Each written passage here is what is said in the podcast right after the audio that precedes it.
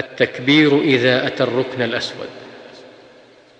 طاف النبي صلى الله عليه وسلم بالبيت على بعير كلما أتى الركن أشار إليه بشيء عنده وكبر.